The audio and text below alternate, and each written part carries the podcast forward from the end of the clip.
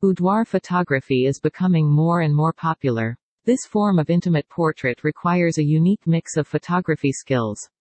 There is an element of fine art, glamour and fashion photography, and standard portraits. But boudoir stands alone as a niche in photography because it speaks to the private lives of everyday people.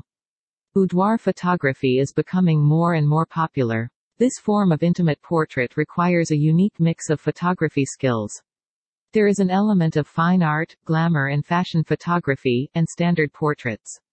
But boudoir stands alone as a niche in photography because it speaks to the private lives of everyday people.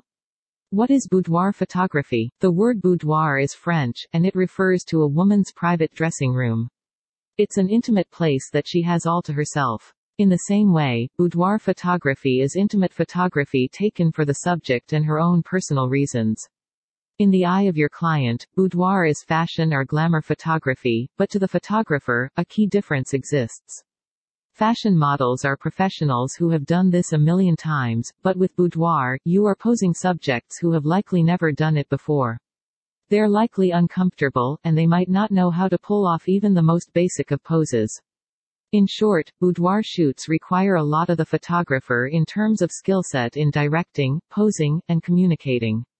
Boudoir photography is becoming more and more popular. This form of intimate portrait requires a unique mix of photography skills.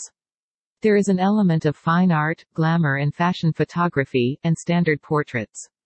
But boudoir stands alone as a niche in photography because it speaks to the private lives of everyday people. What is boudoir photography? The word boudoir is French, and it refers to a woman's private dressing room. It's an intimate place that she has all to herself.